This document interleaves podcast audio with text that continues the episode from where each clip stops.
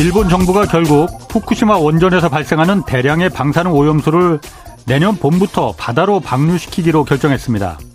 정확한 방류량이나 어떤 방사능 물질이 있는 건지 공개되지 않았지만 NHK는 전체 오염수를 방류하는데 30년 정도 걸릴 것이라 이렇게 보도했습니다. 그렇지만 그린피스는 현재 보관 중인 오염수만 3억 톤에 달하고 11년이 지난 지금도 계속 녹아내리고 있는 원자로를 식히기 위해서 바닷물을 계속 붓고 있기 때문에 방류 기간은 80년 넘게 걸릴 것이다 이렇게 분석했습니다. 우리 정부도 긴급 차관회의를 열었는데 대응 방침이 발표한 걸 보니까 국민의 건강과 안전이 가장 중요하다는 원칙을 재확인하고 최선의 대응 조치를 취해 나가기로 했다. 뭐 이런 당연한 얘기 말고 좀 구체적인 대응이 필요합니다. 당장 우리 어민들의 생계가 걸린 문제 아닙니까? 법학자들에게 좀 물어보니까 최소한 이렇게 직접적인 피해를 입게 되는 우리나라 같은 인접국에는 어떤 종류의 오염물질이 어느 정도 양인지 또 어디에 어떤 방식으로 방류하겠다는 건지 피해 예상은 어느 정도 될지 협의하고 알려줄 의무가 있다고 합니다. 특히 인접국가와 사전 협의는 물론 정보 공유도 하지 않고 이렇게 무단 방류하는 행위에 대해선 국제해양법 재판소에 제소할 경우 빠른 시간 내에 방류 금지 잠정 조치가 내려질 수 있다고 합니다. 우리 정부의 적극적인 대응 기대해 보겠습니다. 네, 경제와 정의를 다잡는 홍반장, 저는 KBS 기자 홍사원입니다. 자, 홍사원의 경제쇼 타이틀을 달고 책 한 권이 나왔습니다. 제목이 세 번째 위기, 세 번째 기회인데요. 염승환 이사, 오건영 부부장, 또 안유아 교수 등 홍사원의 경제쇼에 출연하는 경제 전문가 8명과 나눈 대담을 담았습니다. 오늘부터 다음 주 금요일까지 매일 3분씩 추첨해서 드리니까요. 이 세계 경제 흐름을 파악하고 다가오는 경제 위기를 헤쳐나가는 지혜를 담은 책, 세 번째 위기, 세 번째 기회 받고 싶은 분은 짧은 문자 50원, 긴 문자 100원이 드는 샵 9730으로 문자 보내주시기 바랍니다. 자, 홍사원의 경제쇼 출발하겠습니다. 유튜브 오늘도 함께 갑시다.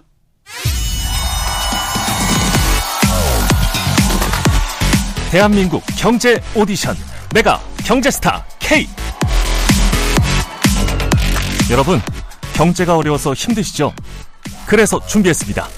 대한민국 경제 오디션 메가 경제스타 K.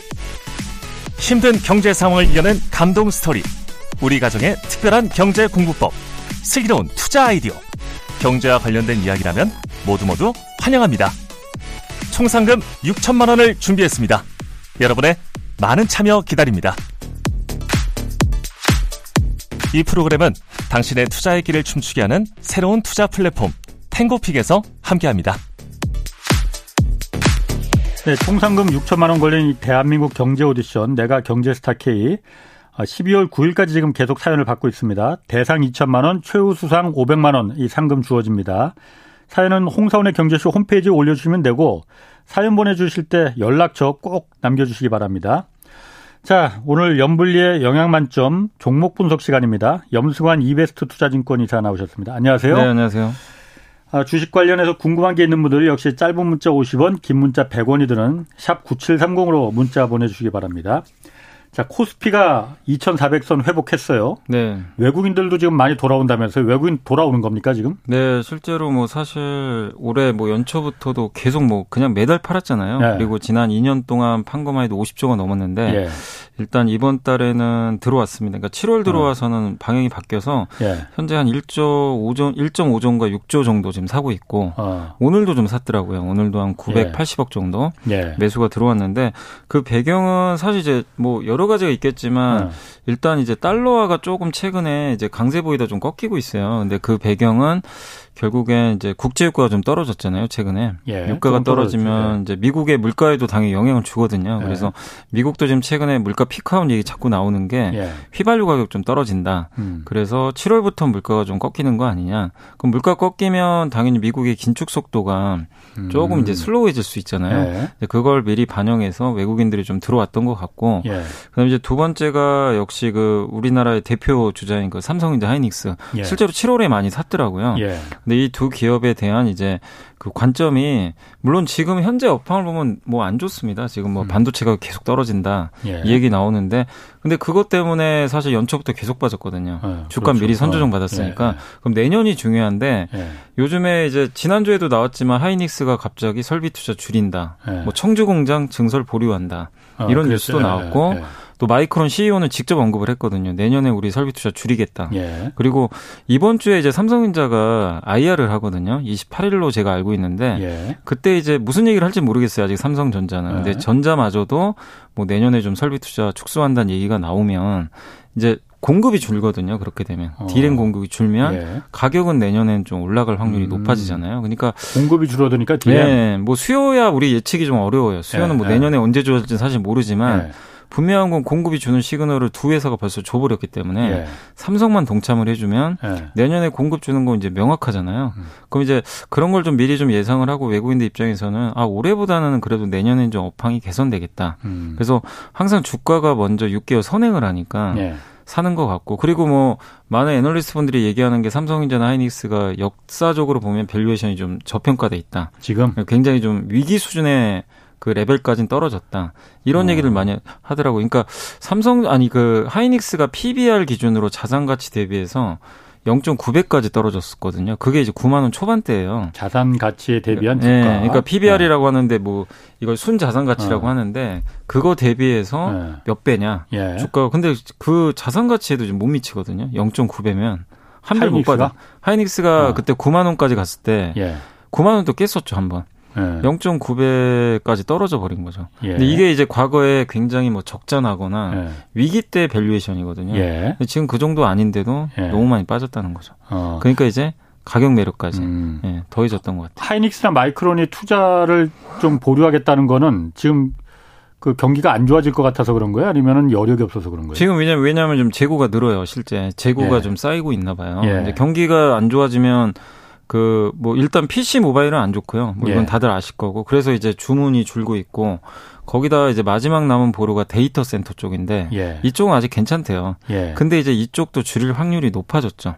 지금 아무리 경기가 안 좋으면 좀 투자 속도를 줄일 거 아니에요. 예. 그러면은 재고가 늘어날 수 있기 때문에 예. 그러니까 미리 지금 뭐 이 7월 들어와서 뭐가 나빠졌다 이거보다도 4분기로 갈수록 계속 안 좋아진다는 얘기가 계속 나오거든요. 그렇죠. 그러면 예. 이제 주문이 줄 거 아니에요, 확실히. 예. 그런데 그걸 미리 예상을 하고 예. 좀 선제적으로 내년부터 설비 투자를 줄여버리겠다. 예. 이런 내용이고 그리고 그렇게 할 수 있는 이제 근거는 옛날에는 이렇게 D램 회사들이 한 6, 7개 됐으니까 서로 예, 그냥 그렇지. 싸웠어요. 예. 그러니까 내가 줄이면 나는 죽고 다른 회사는 당장 피해를 봐도 점유율 늘려서 이길 수 있다 보니까 서로 못 줄였거든요. 이제는 3개밖에 없잖아요. 그렇죠. 그러니까 이제 서로 어떻게 보면 약간 암묵적인 합의가 될 수도 있는데 좀 줄이겠다는 거죠, 뭐. 줄이면 공급 줄여서 가격을 컨트롤할 수가 있는 예, 거죠. 예. 이게 이제 과점 현상이죠, 어떻게 보면. 그러네. 예. 근데 이제 승자의 그게 권한이죠, 어떻게 보면. 예. 그러면은 지금 내가 또 한 가지 궁금한 게 예. 요즘 증시가 보면 지난번에도 염 이사님이 말씀하셨지만 우리나라 증시를 절대적으로 좌우하는 건 지금 외국인 수급이라고 했잖아요. 네, 외국인 수급. 우리나라 증시가 그렇게 허약합니까? 외국인들한테 이렇게 외국인들이 들어오면은 네. 올라가고 나가면 다시 내려가고 이게 참 이게 너무 씁쓸하긴 한데 좀 자존심 상하는데. 네, 근데 어쩔 수 없는 게 외국인이 힘이 있을 수밖에 없어요. 그러니까 외국인에 휘둘릴 수밖에 없는 게. 네. 일단 그러니까 작년 상반기까지 하고요. 2020년에 그 동학개미 운동 한번 펼쳐졌잖아요. 예. 그러니까 딱 1년입니다. 2020년 하반기하고 작년 상반기까지 딱 1년 동안은 고객 예탁금이 25조밖에 안 됐는데 예탁금이 75조까지 늘어났어요. 이거 개인 돈이잖아요. 50조가 들어왔고 예. 개인이 2년 동안 얼마를 샀냐면 140조를 샀어요. 그러니까 이제 개인이 받았어요, 사실은. 예. 외국인이 아무리 팔아도 뭐 기관이 팔건 어쩌건. 그래서 작년 상반기 지수 안 빠졌잖아요. 예. 근데 작년 이제 하반기부터 시장 분위기가 좀 안 좋아지면서 뭐 예. IPO도 많았고 예. 시장이 이제 무너지기 시작하니까 개인들의 힘이 좀 떨어졌어요. 그리고 예. 일단 돈도 많이 들어왔고 예. 더 안 들어오는 거죠. 근데 그 상황에서 시장이 안 좋아지니까 돈을 조금씩 빼서 지금 고객 예탁금이 55조까지 떨어졌어요. 예탁금이 75조에서 20조가 예. 없어진 거고 예. 그리고 개인 투자원들 요즘에 그 패턴 보시면 빠지는 날은 사는데 오르면 바로 팔아버려요. 조금만 오르면? 네. 연속성이 좀 없어요. 예. 그러니까 확실히 거래대금도 많이 줄어있고. 예. 근데 그러면 이제 기관이 받아주면 좋잖아요. 예. 근데 뭐 몇 번 말씀드렸지만 기관은 받아줄 여력이 없어요. 왜냐하면 투신이나 사모펀드는 개인 돈이에요. 여러분이 돈을 맡겨야 그 그렇죠. 펀드 매니저가 사주니까. 예, 예. 그럼 당연히 좀 돈 빼가는데 예. 여력이 당연히 없고 예. 금융 투자는 증권사거든요. 예. 증권사는 거기 트레이드하는 부서가 있어요. 그 부서에서 뭘 하냐면 이제 자기 계정 가지고 매매를 예. 하는데 단기 매매를 주로 해요. 사실은. 중장기 투자보다는. 그러니까 이제 오늘도 금융 투자 좀 많이 샀어요. 예. 근데 아마 제가 뭐 예언하는 건 아닌데 며칠 후면 또 팔 겁니다. 이게 왜냐면 계속 이 트레이딩을 하거든요. 예. 그래서 그쪽도 연소성을 기대할 수가 없고. 예. 근데 이제 마지막 남은 게 연기금이잖아요. 그러니까. 근데 연기금은 안타깝게도 해외. 주식 비중 계속 줄인다고 하니까. 국내 주식 비중을. 예. 오죽하면 뭐 미국 재무부에서 보고서까지 써가지고 그러니까. 이것 때문에 환율이 오른다. 예. 뭐 그랬으니까. 그러니까 이제. 매수 주체가 사실 없어요 지금. 아무리 생각을 해봐도 예. 그러니까 국내에서 매수를 할 수 있는 주요 주체는 개인 아니면 연기금이거든요. 예. 근데 여기 좀 동력이 없잖아요. 그럼 결국엔 외국인밖에 없는 거죠. 그러니까 외국인이 사면 오르고 예. 팔면 빠지고. 근데 7월에 실제로 좀 시장 좀 올라가잖아요. 예. 외국인이 실제로 샀고 6월에는 엄청 팔았고 예. 빠졌고 예. 그러니까 이게 좀 안타까운 일이지만 뭐 어쩔 수 없이 지금 외국인 수급에 휘둘릴 수밖에 없는 지금 구조인 것 같아요. 지금 아까 잠깐 얘기하시길 금융 투자기관들은 단기 트레이딩을 많이 한다고 그랬잖아요. 네. 원래 주식 정보가 많은 사람들일수록 딱 한 종목을 골라서 길게 보고 이렇게 한다 뭐 그렇게 많이들 말하는데 금융기 투자기관들은 왜 단기 주로 이제 하는 게 뭐 있냐면 이제 자기 계정 가지고 이제 거기 네. 소속돼 있는 분들이 성과를 사실 좀 내야 되거든요. 예. 그래서 오래 투자는 안 해요. 그러니까 이 그 성격 자체가 그러니까 뭐 아주 단타한다는 게 아니라 예. 이렇게 이제 어느 정도 수익률을 뭐 이렇게 100% 200% 노리는 게 아니라 예. 물론 시장 상황이 또 다르겠죠. 예. 근데 요즘에 시장 안 좋으니까 더 짧게 하겠죠. 예. 그래서 단기 좀 트레이딩을 좀 많이 하고 예. 또 한 가지가 프로그램 매매를 많이 해요. 그러니까 외국인들이 선물 매매를 하잖아요. 예. 선물과 선물의 가격차가 생기면 자동으로 기계적으로 그 수익을 낼 수가 있거든요. 근데 그거는 진짜 단타죠. 사실 뭐 그거 장기 투자하는 게 아니니까 예, 예. 선물 가격 바뀌면 팔아버리고 또 선물 가격이 오르면 사고. 기계적이에요. 그 두 가지를 하는데 예. 그 비중이 크다 보니까 결국엔 계속 단기 매매로밖에 안 잡혀요. 근데 이것도 사실 어떻게 보면 외국인 매매에 종속되죠. 왜냐면 외국인들이 선물 가지고 예. 선물 올리면 따라 들어가고. 예, 예. 그러니까 이것도 결국 외국인에 종속될 수밖에 없기 때문에 결국 그래서 제일 중요한 게 연기금이거든요. 예. 근데 연기금이 방어를 지금 못하는 상황이기 때문에 어쩔 수 없이 지금은 외국인의 수급에 의해서만 그냥 시장이 움직일 수밖에 없는 상황인 것 같아요. 옛날에는 국민연금이나 이렇게 큰 손들이 네. 뭐 국내 주가 떨어지고 그러면은 좀 들어와서 사주고 그 정부에서 그러니까 좀 이렇게 직접적으로 요구할 수는 없지만은 좀 사줬으면 좋겠어 뭐 이렇게 언지시 좀 암시도 주고 그러지 네. 않았어요? 아, 예전엔 그랬죠. 그리고 네. 실제 2020년 그때 3월에 폭락한 날 네. 폭락했을 때 5월까지 많이 샀어요. 예. 3, 4, 5월 3개월 동안 예. 주식을 많이 받아버렸죠. 연기금이. 근데 제가 기억하기로는 이제 지수가 1,700, 1,800 가니까 예. 그때부터 팔더라고요. 2,000 넘으면 계속 팔았죠. 예. 근데 이제 중장기 목표 계획 중에 우리나라 주식 비중을 지금 현재 제가 알기로는 4월 기준으로 16.9%인 걸로 알아요. 예. 근데 올해 목표치가 16.3이거든요. 예. 줄여야 돼요. 그리고 2025년까지 15%입니다. 목표가.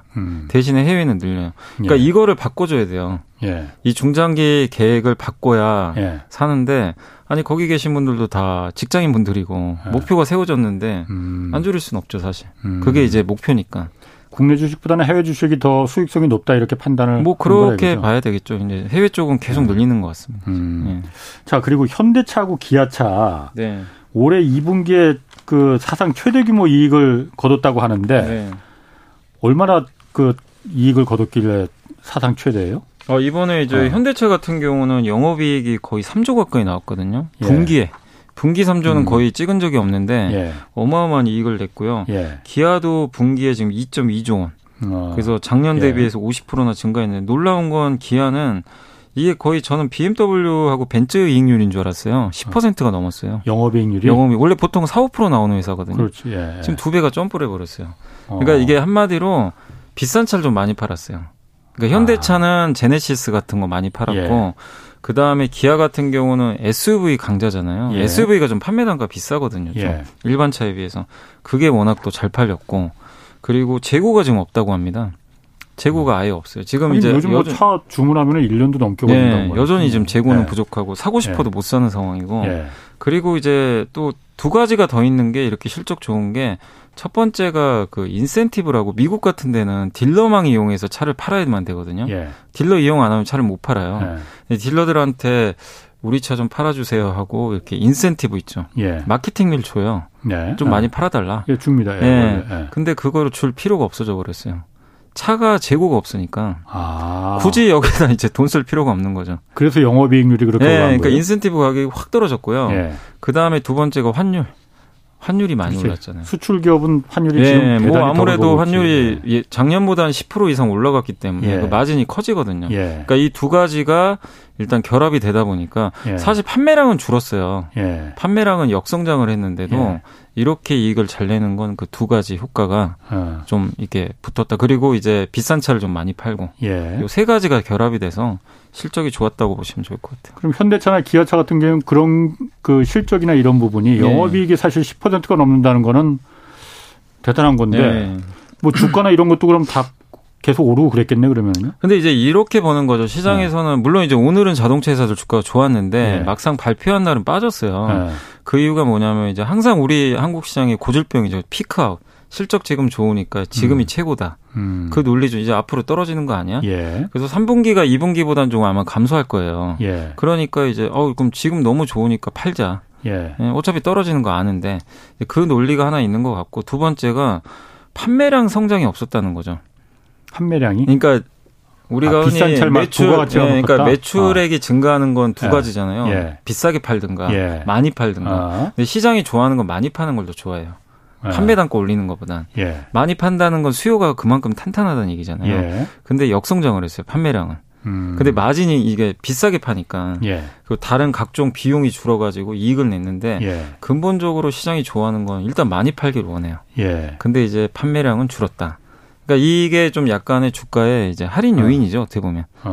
판매량은 왜 줄은 거예요? 그게 뭐 반도체 수급 뭐 안 되고 뭐 그래서 뭐 여러 가지가 있는 게 이제 아무래도 내구재 소비가 좀 줄 수 있고 사실 코로나 때 사람들이 현금 지급 받아가지고 차도 많이 샀거든요. 그 수요가 일단 주는 것도 있고 그 다음에 반도체가 부족했던 게 작년 하반기부터거든요. 작년 상반기는 반도체 공급이 부족하지는 않았어요. 근데 이제 작년 상반기보다 올해 지금 현재 2분기까지도 공급이 좀 부족하잖아요. 그러니까 이게 공급이 부족하니까 생산이 준 거죠. 그러니까 이 두 가지가 맞물려서 판매량이 좀 감소했는데 이게 그리고 이제 시장에서 또 우려하는 건 아니 지금 물가 이렇게 올라가고 사람들 금리 인상하고 막 이러니까 할부로 또 많이들 사는데 할부 이자 부담도 생길 거고 실제로 예약했던 분들이 막 구매 취소하는 경우도 생기고 이게 물가 이렇게 올라가면 소비 여력이 떨어질 텐데 자동차 수요가 급감하는 거 아닐까. 아직은 아닌데 급감하면 어떡할까. 이제 이 우려감도 있는 거죠. 그러니까 이거를 지금 명확히 알 수는 없는데 시장은 그걸 또 우려하는 것 같아요. 그래서 뭐 현대차 기아가 빠지진 않는 건 워낙 주가가 싸거든요. 이게 밸류에이션 PER이 뭐 기아가 5배, 현대차가 6배인가 이 정도밖에 안 돼요. 근데 이걸 못 벗어나는 이유는 아까 말씀드린 이 근본적인 걱정. 자동차 판매가 늘어날 수 있을까? 이거에 대한 이제 고민을 해결을 해야만 주가가 올라가겠죠.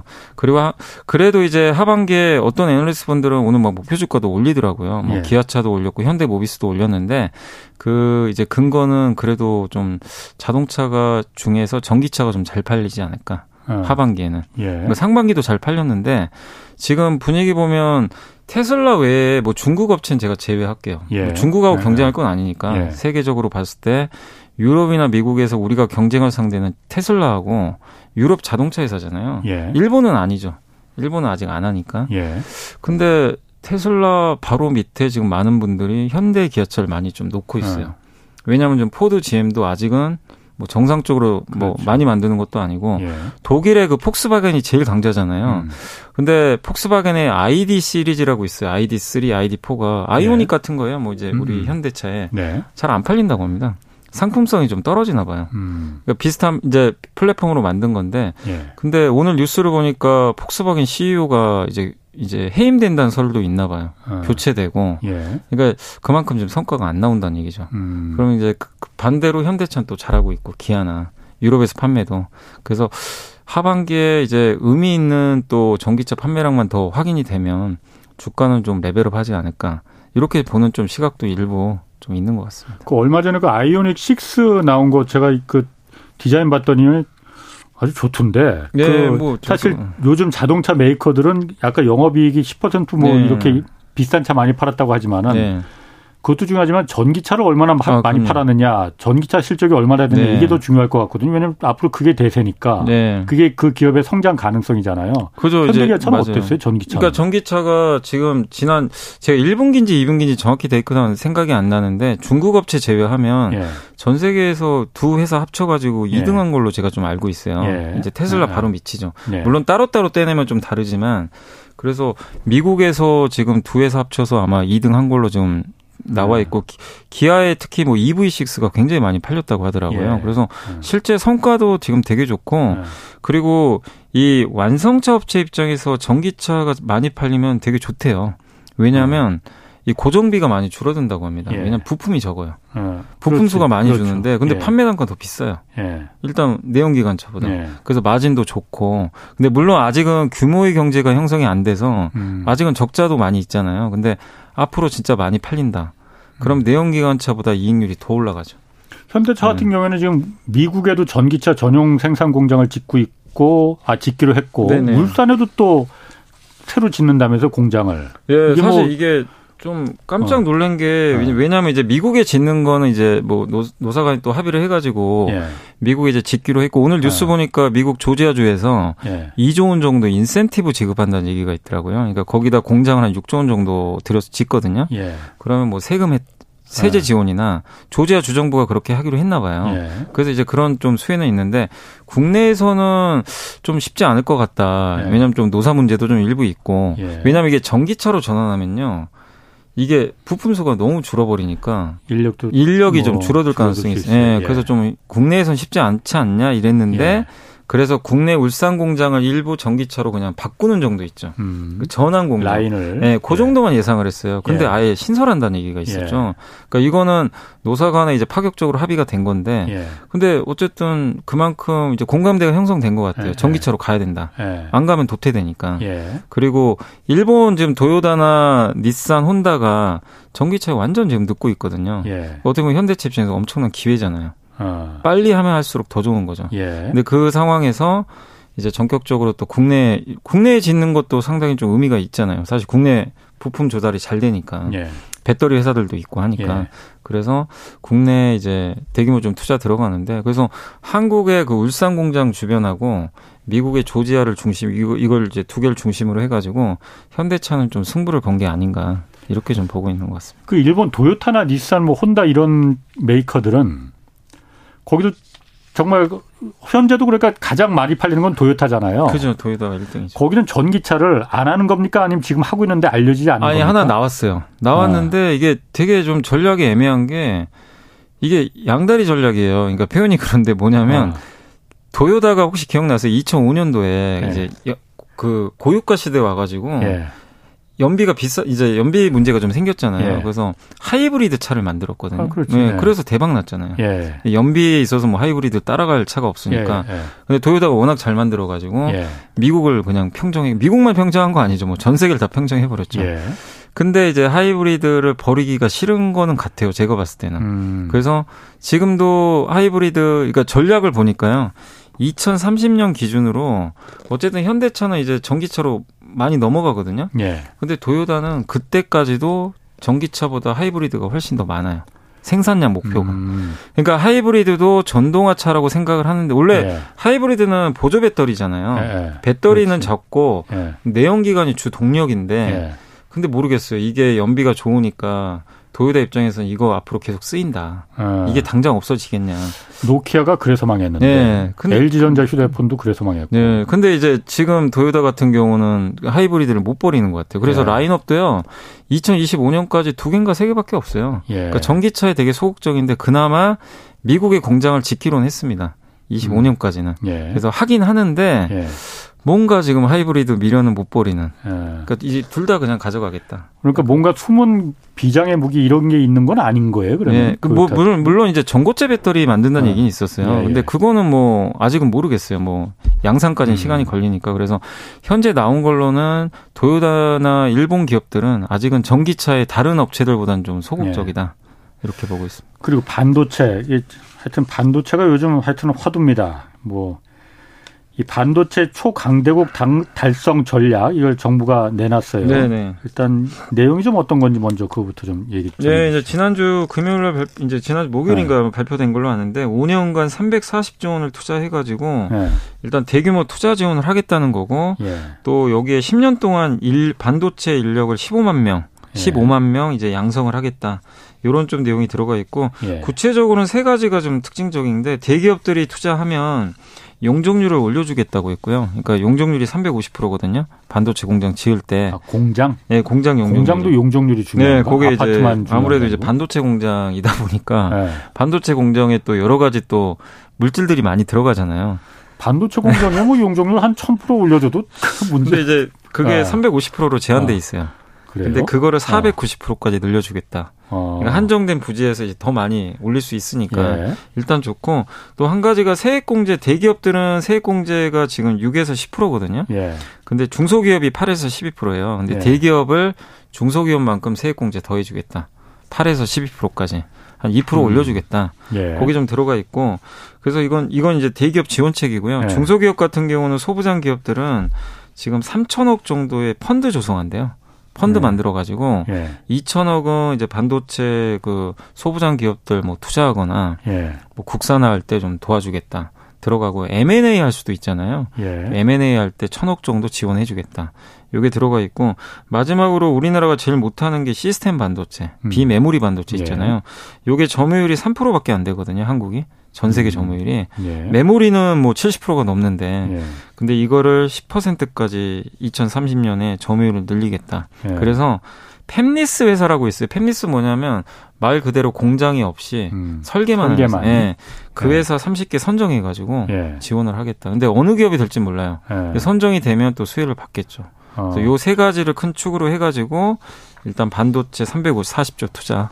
계획을 발표를 했습니다. 그럼 팹리스 그러니까 반도체 설계 회사가 가장 잘하고 많이 있는 데는 미국이에요, 그러면? 미국이 제일 많습니다. 미국은 보면 사실 엔비디아도 팹리스고요. AMD 팹리스입니다. 사실 애플도 팹리스죠. 설계만 하잖아요. 인텔은 이제 같이 하죠. 인텔은 자기가 설계도 하고 하는데 미국의 퀄컴도 팹리스 공장이 없어요. 그래서 삼성이나 TSMC에 맡기는 거죠. 근데 이제 미국은 그게 천국인데 한국은 사실은 좀 점유율도 되게 낮고 이게 경쟁력이 좀 떨어지거든요. 근데 이제 너무 미국 의존도가 크니까 좀 한번 키워보겠다는 의도인 것 같아요. 그러면은 그 반도체가 그러니까 팹리스 설계하는 데가 있고 이걸 갖다가 제조하는 게 따로 있고 TSMC나 삼성전자가 일부 하듯이 그리고 이제 별개로 메모리도 따로요. 전혀 있잖아요. 우리나라가 아까 말씀하신 대로 팹리스 설계는 지금 3%밖에 안 될 정도로 아주 점유율이 떨어지죠. 이 제조는 그 팹리스에서 위탁받아서 이렇게 만들어줘 하면은 그거 이렇게 만들어줄게 하고 완제품을 만들어주는 건 삼성전자도 꽤 하고 있잖아요. TSMC가 워낙 뭐 그 독자적이긴 하지만 이걸 더 집중하는 게 나을지 아니면 지금 이미 한 3%밖에 안 되는데 더군다나 미국이 이건 거의 다 주름 잡고 있는데 여기에 지금 들어가는 게 밑빠진 독에 돈만 붓는 거 아닌지 그런 또 의문도 드네요. 근데 사실 이제 제일 중요한 게 설계거든요. 설계를 못하면 못 만들어요. 물론 삼성전자 하잖아요. 근데 걱정은 없는데 반면에 삼성전자도 약한 분야가 시스템 반도체는 약합니다. 그러니까 지금 삼성의 스마트폰도 원래 엑시노스라는 제품이 하나 있어요. AP라고 하는데 이 스마트폰의 두뇌의 역할을 하거든요. 그거를 만들었는데 이게 성능이 안 나오니까 퀄 써요. 자꾸 미국 걸 갖다 쓰는 거죠. 이걸 키워야 되는데 삼성만 하지 말고 이 소부장 펀드 만들어서 물밑에서 지원하겠다는 거죠. 그러니까 이제 하나의 생태계를 만들겠다는 거예요. 근데 어쨌든 미국에서 좀 독립을 해야 되겠다 이 생각을 하는 것 같아요. 영원히 종속돼서 안 되고. 그리고 한 가지 더 있는 게 이제 지금 치포 동맹이라고 뭐 아마 아실 거예요. 근데 이제 지금 딜레마잖아요. 정부 입장에서는. 치포 동맹이라는 건 반도체 칩을 미국 주도로 해서 한국, 일본, 대만 참여해서 우리끼리 똘똘 뭉치자. 그겁니다. 그건데 문제는 그렇게 하는 순간 또 중국의 보복이 들어갈 거고. 우리나라 반도체 그러니까 반도체에서 60%가 저쪽 중국이거든요. 그렇죠. 그러니까 이제 중국이 보복하면 이것도 큰일 나는 거 아닌가. 근데 미국 말 안 들으면 미국의 원천 기술을 또 못 받으면 반도체 못 만들거든요. 사실상. 아, 그래요? 예. 아니, 왜냐하면 중국이 그 치포 동맹에 중국은 한국만 갖고 지금 자꾸 그 문제를 삼더라고요. 왜냐하면 가장 약한 고리니까 네네. 이해는 갑니다. 네. 일본이나 대만에 완전히 내놨고 뭐, 예.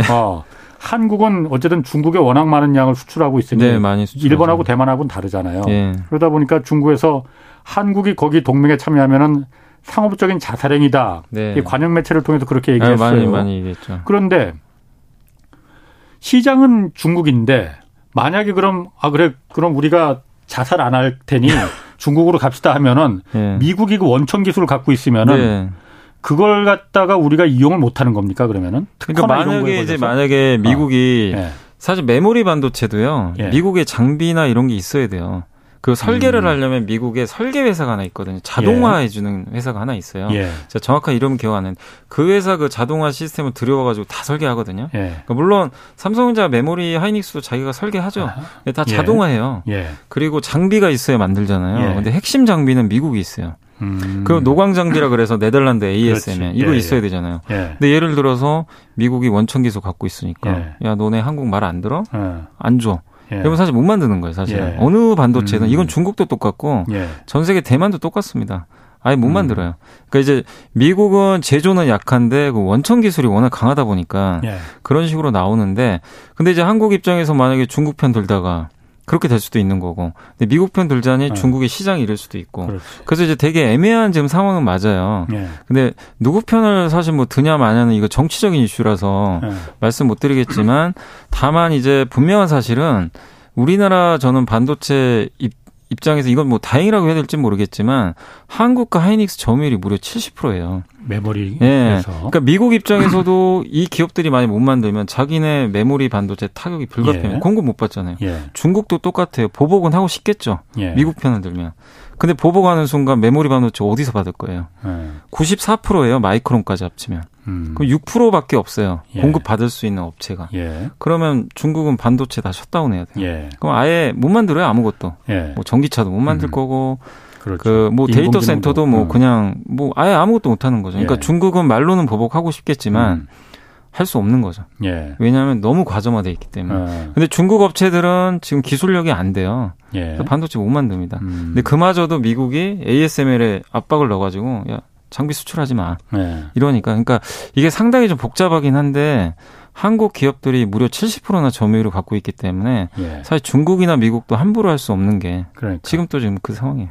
사실 뭐 경제쇼에서도 늘 자주 얘기했지만 한국이 예전처럼 힘이 없는 상태가 아니고 예. 얼마든지 그 힘을 지렛대로 이용할 수 있는데 왜 그걸 지렛대로 이용을 할 생각을 안 하느냐. 그리고 현실적으로 봤을 때 그 치포 동맹에 한국이 우리 안 들어갈래 이렇게 하지는 못할 것 같아요. 네, 지금 분위기는 좀 그렇죠. 들어간다 하더라도 예.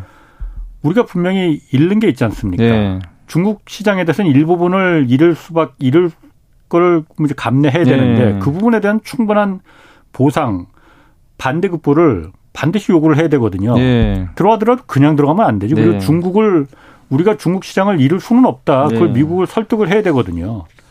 뭐 그런 부분이 좀 잘. 네. 아, 이거 삼성전자하고 하이닉스가 매우 골치 아플 것 같은데. 그러니까 지금 이제.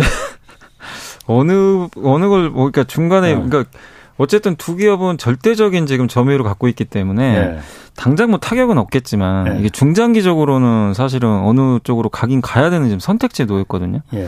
근데 거기에 대한 또 대책을 마련해야 되기 때문에 좀 쉽지 않은 지금 상황인 거는 같아요. 뭐 저는 사실 이번 그 치포 동맹이나 어쨌든 중국을 배제한 공급망 이제 블록화되는 부분이 네. 사실 어떻게 보면 한국 입장에서는 기회가 될 수도 있겠다 그런 생각도 들거든요. 예. 왜냐하면은 우리만이 갖고 있는 게 분명히 있잖아요. 네네. 반도체도 그렇고 배터리도 그렇고 이런 부분을 충분히 활용하면은 오히려 더 많은 그 국부를 그 키우는 네. 그 기회가 될 수도 있겠다. 물론 그게 바로 정치의 힘이고 외교의 네. 힘이고 능력입니다. 국가가 그 능력을 좀 네. 보여줬으면은. 그래서 이게 반도체 같은 경우는 사실 이제 만약에 치포 동맹에 가도 사실 중국이 반도체 어떻게 할 수는 없어요, 당장은. 근데 이제 좀 걱정되는 게 반도체를 이제 못 건들잖아요. 사실 네. 뭐 건들면 자기네만 피해니까. 네. 그럼 다른 쪽을 또 타격을 하겠죠. 그러니까 그게 좀 네. 걱정은 돼요. 그래서 네. 다음 달에 박진 외교부 장관이 방중을 한다고는 하는데 네. 거기서 좀 어쨌든 뭔가 좀 협상력을 좀 발휘하셔야 될 것 같습니다. 자, 자, 그리고 삼성전자가 항상 8월에 신제품을 출시해요?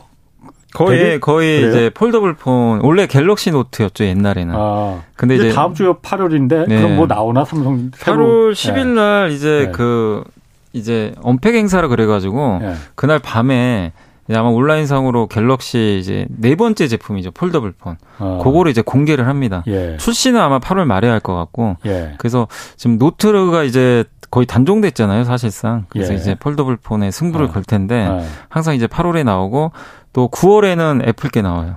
애플 아이폰이 신제품이 나오고. 그래서 가을이 항상 좀 커요. 애플은 폴더블은 아니죠? 네, 애플은 아직은 안 합니다. 네. 애플은 그러면 아이폰 14인가? 13까지 나왔었나? 14가 나옵니다. 14가 이제 예. 9월에 아마 출시되는 걸로 알고 있습니다. 애플은 왜 폴더블을 안 해요? 뭐 그것까지는 저도 잘 모르겠는데 근데 그런 예. 얘기는 있었어요. 애플도 폴더블 할 거다 할 거다 얘기는 예. 나오는데 예. 아직은 이제 애플 입장에서는 굳이 뭐 스마트폰 이렇게 쓰는데 뭐 아직 폴더블 필요하냐. 예. 좀 더 검증되면 하겠다라는 예. 얘기고 지금 시장에서는 예상하기로는 24년도에는 그래도 애플도 들어갈 것 같다. 이 얘기는 좀 많이 나와요. 근데 아직까지 애플에서 공식적으로 폴더블폰 언급한 적이 없어서 예. 실제 할지는 그건 내년에 아마 얘기가 나올 것 같아요. 내년에 할지 안 할지에 대해서는. 예. 그럼 내년에 아마 얘기가 나오면 이제 내후년에 하겠죠. 24년에. 그래서 일단은 빠르면 24년으로 예상을 하고 있습니다. 그렇군요. 그리고 스마트폰 그러다 보니까 스마트폰 부품 이 기업들 이 주가가 요즘 많이 반등하고 있다는데 네. 부품 뭐 특별한 이유가 있습니까? 아, 이게 일단 한 가지 호재가 나온 게 중국이 스마트폰 출하량이죠. 이렇게 만들어서 유통업체에 보내는 그 물량이 5월까지 계속 역성장을 했어요. 감소했어요. 이게 뭐 중국 셧다운 당하고 막 이러니까 전쟁 나고 6월에 드디어 전년 대비해서 9% 증가했다고 합니다. 처음으로 역성장을 탈출한 거예요. 그러다 보니까 드디어 이제 모멘텀이 좀 생긴 거죠. 아, 중국이 최악은 지나가는구나. 그래서 지난주에 이제 스마트폰에 들어가는 카메라 만드는 회사나 MLCC라 그러죠. 그 업체들 주가가 일단은 조금 반등을 좀 해줬고 그런데 역시 그 중국 스마트폰 출하량 중에서 중국 업체들도 좋았는데 아이폰 출하량이 또 많이 늘어났대요. 그러니까 중국 사람들은 아이폰을 되게 좋아하더라고요. 그렇지. 그래서 아이폰 출하량이 늘어나면서 일단은 좀 전반적으로 6월달 데이터는 상당히 좋았다. 근데 한 가지 이제 더 확인해야 될 건 이건 출하량이고 실제 판매량은 또 달라요. 중국 사람들이 사야 될 거 아니에요. 예. 그래서 그 유통 재고가 해소돼야 됩니다. 그것까지 해소가 되면 이제 완벽하죠, 사실은. 아주 좋은데 이 유통 재고가 해소되는 건 한두 달 정도 더 데이터를 기다려봐야 될 것 같습니다. 그리고 현대 오일뱅크가 원래 올해 상장할 예정이었다면서요? 네네. 저는 여기가 오일뱅크가 아직 상장 안 했었어요, 여기가? 이게요, 몇 년 전에도 계속 상장한다, 그러니까. 상장한다 얘기 나오면 또 철회하고. 근데 이제 올해는 상장할 걸로 다 예상을 했던 게 이미 뭐 신청도 해놨고 그래서 아 올해 하반기는 이제 하겠구나. 근데 갑자기 또 기업공개 IPO 철회한다고 결정을 해버렸어요. 주가가 내려가니까 그런가? 뭐 일단 그것도 있습니다. 왜냐하면 올해 상반기에 SOL 주가도 좋았는데 그 이유가 이제 정유주 실적 좋았잖아요. 그렇죠. 근데 지금 갑자기 정유주들이 주가가 30%씩 폭락을 해버렸어요. 유가가 급락했고 유가만 급락한 게 아니라 그 정제 마진이라 그러죠. 원유를 받아다가 이제 정제를 해가지고 휘발유 뭐 경유 이렇게 바꿔서 팔잖아요. 그게 이제 마진이잖아요. 그래서 정제 마진이라 하는데 이게 요즘에 경기 침체 얘기가 나오니까 그 정제 마진이 꺾여버렸습니다. 완전히. 그러면 이제 이익 주는 건 분명하거든요. 그러니까 이게 지금 10조 얘기까지 나왔고요. 작년에 15조 얘기 나왔었어요. 뭐가? 그 몸값이요. 아, 오일뱅크가 상장하면 지금 몇 조까지 떨어졌냐면 6조까지 떨어져 버렸어요. 그러니까 이제 현대 오일뱅크, 그러니까 HD 현대죠, 지주사가. 여기 입장에서는 아, 이 상황에서는 어차피 상반기에 놓쳤고 하려면 상반기 했어야 되죠. 몸값 제일 높을 때. 근데 그거 놓쳤거든요. 왜 놓쳤어요? 아, 그건 그러니까 자꾸 그게 사우디 아람코가 또 주주가 들어가 있어요. 근데 거기서 이제 그러니까 저도 정확한 내용 모르는데 거래소에서 사우디 아람코 주주 권한이 좀 지나치게 많다는 지적을 좀 했나 봐요. 요 부분에 대해서. 그러다 보니까 이제 좀 계속 늘어진 거죠. 그러다 보니까 이게 하반기로 밀렸고, 근데 하반기 봤더니 지금 분위기가 안 좋아요. 그러니까 지금 하지 말자는 거죠. 나중에 더 비싼 값에 하자. 이 공감대가 또 형성됐던 것 같아요. 그래서 일단은 HD 현대는 지금 가격엔 좀 하는 건 무리다라고 생각을 하고 일단 철회 결정은 좀 내린 것 같습니다. 거기가 그 예전에도 그러니까 몇 번 그러니까 상장한다고 했다가 철회하고 뭐 그랬었잖아요. 네, 맞습니다. 저도 그 얘기를 들은 것 같아서 아직도 네. 상장을 여기가 안 하는 거야? 그래서 했는데 네. 이런 게 기업 평판에도 그렇게 좋지는 않을 것 같은데. 근데 일단 그거죠. 자꾸 상장했다가 안 하면 네. 그 여기 재무적 투자들이 많잖아요. 여기 투자를 했던 비상장일 때. 비상장은 개인 투자들이 투자하기 힘들어요. 그러니까 아람코 같은. 예, 뭐 예. 거기도 있을 거고, 예. 뭐 사모펀드도 있을 거고, 예. 많이 들어가 있을 텐데, 예. 여기서 이제 불만이 쌓이는 거죠. 그렇겠네. 이거 빨리 우린 나가야 되는데, 이거 예. 팔고 나가야 되는데, 못하니까. 예. 예. 근데 이제 이거는 시장하고 주주 입장에선 좋아요. 예. 왜냐면 시장 입장에선 뭐가 좋냐. 예를 들어 10조짜리가 또 들어온다고 생각해 보세요. 예. 가뜩이나 지금 시장 안 좋은데 10조 대여가 또 들어와요.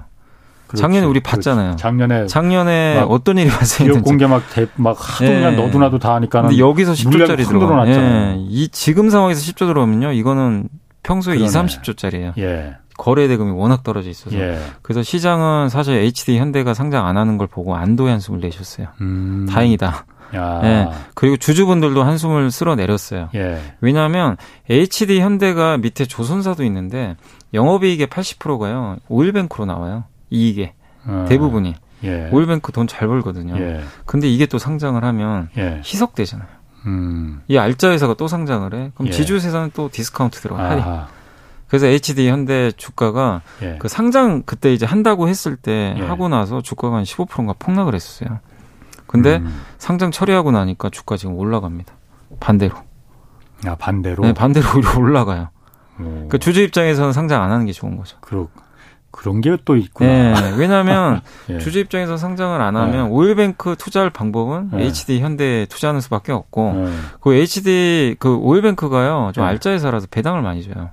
그래서 HD 현대가 배당 수익률이 한 6% 넘어요. 오. 근데 그 배당을 또 받잖아요 고스란히. 예. 예. 그러니까 이런 효과가 있으니까. 아. 그래서 주주 입장에서는 안 그러게. 하는 게 일단 아. 유리합니다 사실. 그리고 그 최근에 보면 이제 주가 하락해서 그런지. 리픽싱 그리고 또 유상증자 결정 처리하는 예. 그런 공시가 많다고 하는데 먼저 리픽싱이라는 게 뭘 말하는 건가요 이게? 이게 전환사채가 뭔지 아실 거예요. 그러니까 전환사채라는 게 주식으로 전환할 수 있는 채권이죠. 그러니까 원래 예, 채권은 주식으로 전환이 안 되죠. 예. 그냥 뭐 채권이고 만기까지 내가 보유하면 그냥 뭐 이자 받고 끝나는 예. 거고. 근데 그게 이제 채권인데 전환사채는 특수채권이라 그래서. 예.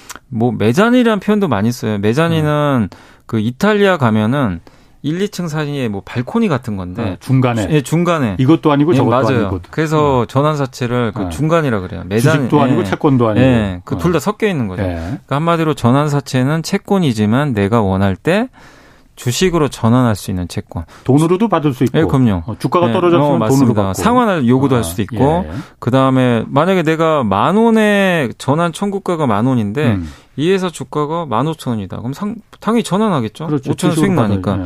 그러면 이게 이제 채권은 없어지고 예. 주식으로 바로 전환이 돼요. 예. 그래서 부채가 없어지고 자본으로 예. 들어가죠. 예. 이제 그런 효과가 있는 건데 주주 입장에서는 싫죠. 주식수가 늘어나거든요. 아, 기존 주주 입장에서 예, 기존 주주 입장에 주식수가 늘어나게 돼요. 그럼 당연히 희석되니까 예. 안 좋은데 근데 리픽싱은 뭐냐면요. 예.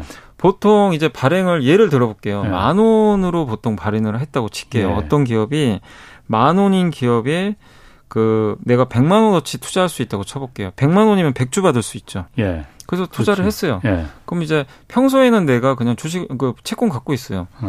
근데 15,000원이네. 야, 나 상환하자. 예. 그래서 이제 바꾸면 100주 딱 팔면 그렇지. 되잖아요. 예. 근데 주가가 떨어져요. 예. 10,000원이 아니고 지금 주가가 뭐 예를 들면 9,000원으로 떨어졌어요. 예. 그럼 이 리픽싱이 뭐냐면요. 전환사채 투자자들한테 되게 유리한 게요.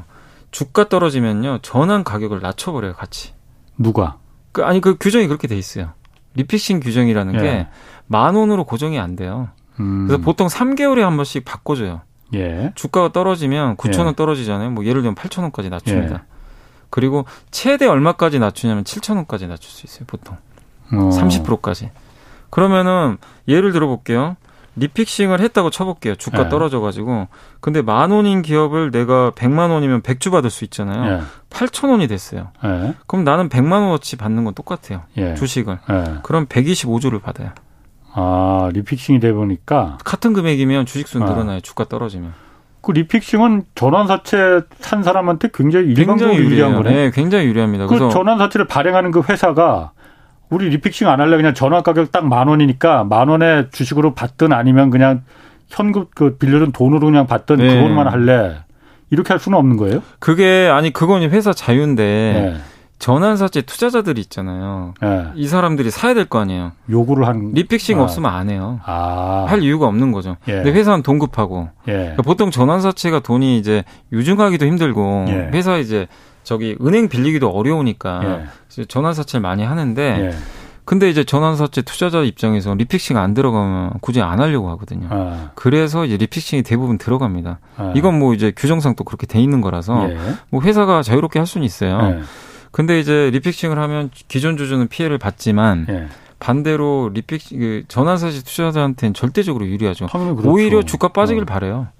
아, 그러네. 빠지면 더 많이 받아가요. 내 주식이 더 많아지니까. 네, 더 많아지고 훨씬 더 낮은 네. 가격에 받고 예. 나중에 주가 올라오면 더 많이 수익 내고 이런 효과가 있기 때문에 그래서 예전에 예. 대주주들이 좀 그런 걸 악용했던 경우도 있다고 하더라고요. 빠지면 더 많이 받아가니까. 예. 근데 리픽싱 조건 중에 작년에 법이 바뀌어가지고요. 예. 한 번 리픽싱 가격이 내려가잖아요. 예. 그럼 전환사채 가격은 예를 들면 8,000원이 됐어요. 예. 주가 올라가요. 막 예를 들면 12,000원 됐어요. 그럼 그대로 8,000원이에요. 안 바뀝니다. 전환사채한 그 주식의 가격은? 그대로 고정돼요. 작년까지는. 아, 예. 근데 작년 12월에 법이 바뀌어서 예. 예를 들어서 주가 올라가요, 다시. 예. 올라가면 이것도 올려야 됩니다, 이제. 그러니까 주가 오르면 같이 리피싱도 올려줘야 돼요. 예. 그건 좀 합리적이죠, 사실은. 그러게. 예. 예. 근데 올해 들어와서 리피싱이 다 이게 가격이 낮아진 게 주가가 다 폭락을 해가지고 예. 리피싱 가격이 올라갈 수가 없어요. 아. 지금 다 오히려 리픽싱 그 가격 자체가 다 떨어져 있습니다. 아. 가격이 워낙 빠져 있어가지고 예. 예. 지금 그런 현상이 좀 반영. 주가가 워낙 떨어지니까 리픽싱하고 같이 뭐 이제 떨어져 버린 거죠. 예. 그 전환사채를 한 전환사채 발행하고 이런 거는 그 기업 공시에 뜨죠. 예, 가격을 조정하면은 공시를 예. 하게 돼 있어요. 전환 단가 조정. 전환사채 발행하고 이런 거는. 그렇게 호재는 아니겠어요? 호재는 아닙니다. 왜냐하면 그 기업에 돈이 필요하다는 거 아니에요? 그냥 일반적인 사채를 발행하면 예. 사채는 그냥 회사가 물론 이제 부채는 늘지만 예.